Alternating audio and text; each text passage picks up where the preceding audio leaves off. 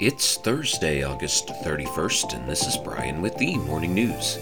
Give us five minutes and we'll give you the headlines you need to know to be in the know. Hurricane Idalia pummeled northern Florida as a Category 3 storm, flooding small towns, snapping trees, and downing power lines after making landfall as the state's second major hurricane in less than a year.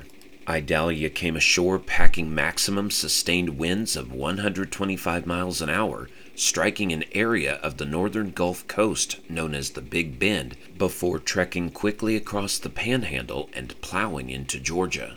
The storm also left nearly a half million power customers in Florida and Georgia offline by late Wednesday afternoon, according to tracking site poweroutage.us. Idalia is the second major hurricane to strike Florida in less than a year, following the destructive and deadly Hurricane Ian late September last year. In other news, President Biden's administration is moving forward with targeted student debt cancellations that are allowed under existing programs. The Department of Education said Wednesday that it is canceling $72 million in federal student loan debt for more than 2,300 borrowers who attended the for profit Ashford University in California.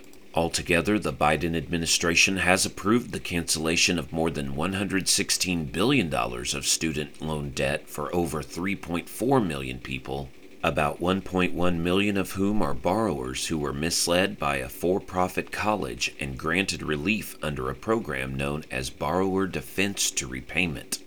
This student debt forgiveness program has been in place for decades and allows people to apply for debt relief if they believe their college misled or defrauded them. In world news, Ukraine launched its largest drone attack on military targets across Russia since the war began, disabling several military aircraft in a strike on the Pskov airbase, as Moscow unleashed the most sustained missile barrage on the Ukrainian capital in months.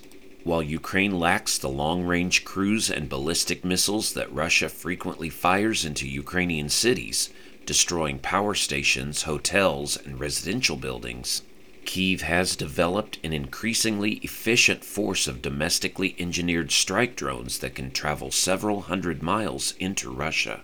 Several dozen such drones were launched overnight, heading to the Moscow, Kaluga, Orel, Ryazan, Tula, and Pskov regions, in addition to Russian occupied Crimea, according to Russian officials. Additional drone strikes followed a similar pattern Wednesday. Back in the U.S., restaurant managers, store supervisors, and millions of other salaried workers would be eligible for time and a half pay if they log more than 40 hours a week under a rule proposed by the Biden administration. Workers who make around $55,000 a year or less would be eligible for overtime pay by default under the plan, extending eligibility to 3.6 million more workers, the Labor Department said Wednesday.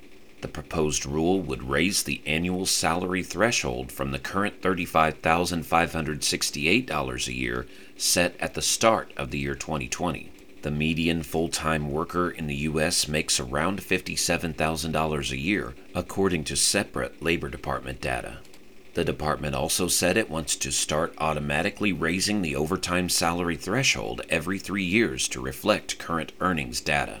And the Department of Health and Human Services is formally recommending that the Drug Enforcement Administration ease government restrictions on marijuana which remains illegal at the federal level even though 40 states allow its use in some form. The move comes 11 months after President Biden ordered the top health agency to conduct a review of the drug. The recommendation is to move marijuana from what's known as a Schedule 1 drug to Schedule 3 under the Controlled Substances Act. If the DEA were to reschedule cannabis to Schedule 3, it would most notably eliminate an IRS code intended to prevent drug dealers from claiming tax deductions for business expenses. Now you know, and you're ready to go with the morning news. Share this with a friend and subscribe to us wherever you listen to your favorite podcast. You can also sign up for our newsletter at themorningnews.com. Thank you for listening.